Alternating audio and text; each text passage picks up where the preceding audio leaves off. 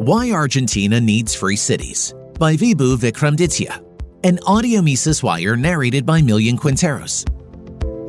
As the libertarian anarcho capitalist Javier Milei ascends to the Argentinian presidency, the parting of the ominous clouds of socialism has brought about the rising sun of libertarianism on the South American continent. The Argentine legislative system, consisting of the Senate and the Chamber of Deputies, is designed to bolster democratic governance and accountability. However, its inherent structure often leads to impasses, particularly with contentious reforms. The presidency of Carlos Menem from 1989 to 1999 marked a pivotal turn toward classical liberalism, implementing broad changes such as widespread privatization, deregulation, and the 1991 convertibility plan, which pegged the Argentine peso to the US dollar. Initially, these reforms attracted foreign investments, but soon faced hurdles in Argentina's bicameral legislature, hampered by rent seeking practices. The Senate, voicing provincial concerns, frequently opposed these reforms, fearing the loss of state backed incomes and regional sovereignty. They claimed the concentration of economic power in Buenos Aires and foreign companies was detrimental to local businesses and public welfare. This resistance led to substantial modifications and delays in Menem's policies. Rent seeking in Argentina remains another obstacle to economic reform, involving various sectors like agriculture, industry, labor unions, and bureaucrats seeking to preserve their economic benefits through government intervention. These groups typically resist changes such as trade liberalization or deregulation that could threaten their privileged positions. Post 1995, the Senate's influence in legislative processes intensified, often counterbalancing the executive. Senators represented varied regional interests and scrutinized, amended, or vetoed presidential initiatives, especially in economic matters. This assertiveness led to vigorous debates and compromises in the economic reforms of the late 1990s and early 2000s, often resulting in diluted or incomplete policies. The road to economic reform in Argentina faces challenges due to the bicameral legislature and the vested interests of influential groups against reform. Implementing free cities throughout the nation could counteract political stagnation and streamline economic reforms. These autonomous or semi autonomous urban areas with unique economic and administrative frameworks could act as catalysts for widespread economic change by creating zones emphasizing market freedom, minimal regulation, and strong property rights. Argentina could nurture an ecosystem supportive of entrepreneurship, foreign investment, and swift economic growth. Reform through free cities. A keystone of libertarian thinking isn't merely abolishing state sponsored services, but their substitution with private and community based solutions.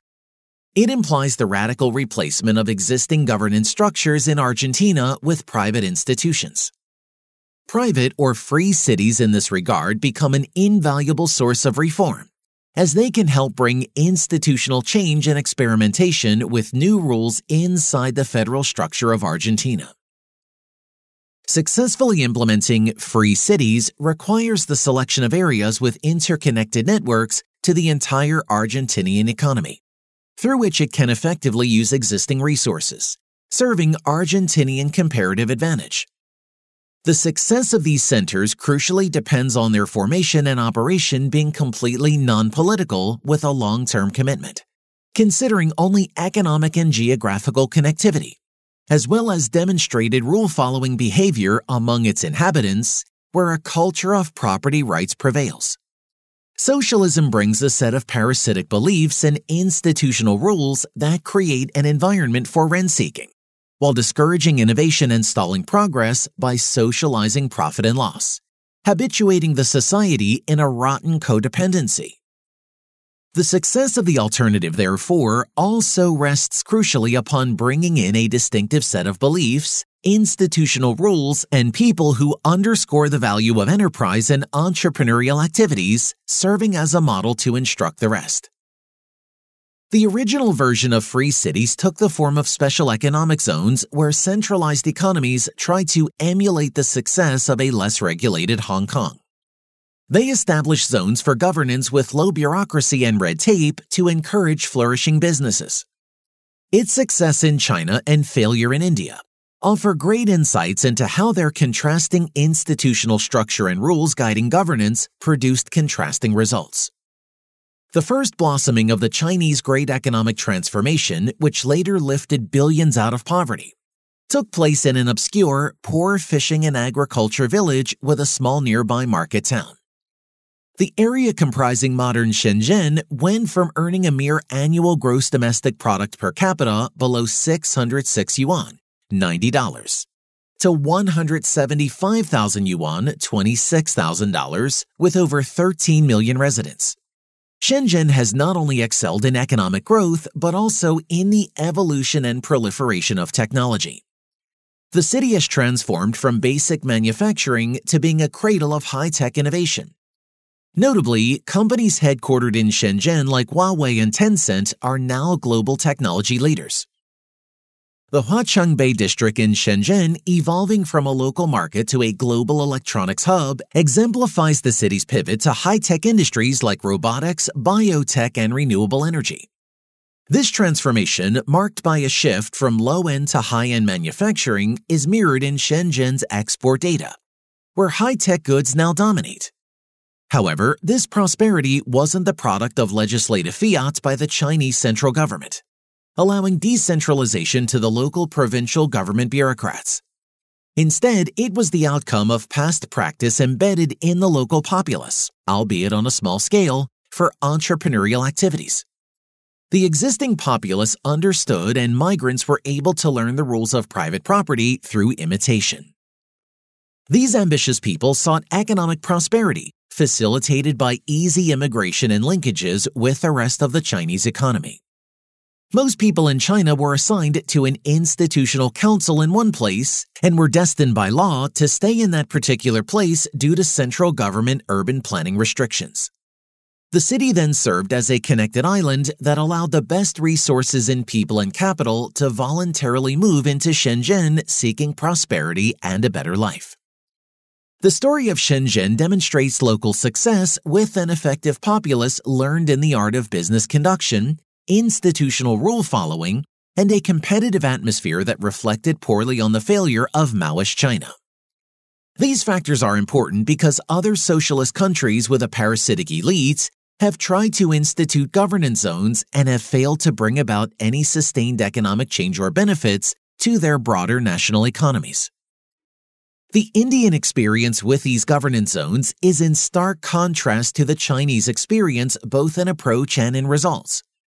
As opposed to the bottom up growth process, the Indian governance around the economy has been that of an auctioneer extracting rents, distributing resources based on bribes and entirely disconnected from any market based performance needs. The heavy regulation, restriction, and central planning in the first 50 years of the economy has had the effect of discouraging any competitive market entrepreneurship. Instead, it has encouraged market capturing activities and a populace continually engaged in competition for government licenses, using massive bribes and electoral favor to rent seeking bureaucrats and politicians. The expenditures of national income on bribes became as high as nearly 8% in 1965. Although the forced liberalization following a pending bankruptcy in the early 1990s led to a decline in government control over the economy in aggregate direct planning, it has only marginally lowered these activities due to the continuation of pervasive regulations over every sphere of economic life. It has proliferated a system of liberal rent seeking where companies actively collude with politicians and bureaucrats in various sectors of the economy for capturing markets through grants of resources and restrictions on entry. Particularly in special economic zones, the decentralization has brought political thievery from the central to the state level. Local politicians, in collusion with state firms, buy land for favors, giving bribes entirely disconnected from economic meaning, and then sell it to interested investors in those zones. These bureaucratic state firms, guided by politicians against promotions, often directly decide the industry of investment. Often directly decide the industry of investment, the technology to be used in production, Naturally, the result has been an economic disaster providing no benefits to the broader economy. In conclusion, Argentina stands at a critical juncture, and the adoption of free cities presents a unique and potent opportunity for economic transformation. The lessons drawn from the legislative challenges faced during the Menem era and the contrasting outcomes of special economic zones in China and India offer valuable insights into the path Argentina should take. The establishment of free cities, autonomous or semi autonomous urban areas with distinct economic and administrative policies, could be a game changer for Argentina's economy. These free cities, by operating on principles of market freedom, reduced regulation, and enhanced property rights, can bypass the legislative gridlocks and rent seeking behaviors entrenched in the current political system. They can create a conducive environment for entrepreneurship, foreign investment, and rapid economic development, mirroring the success stories of regions like Shenzhen.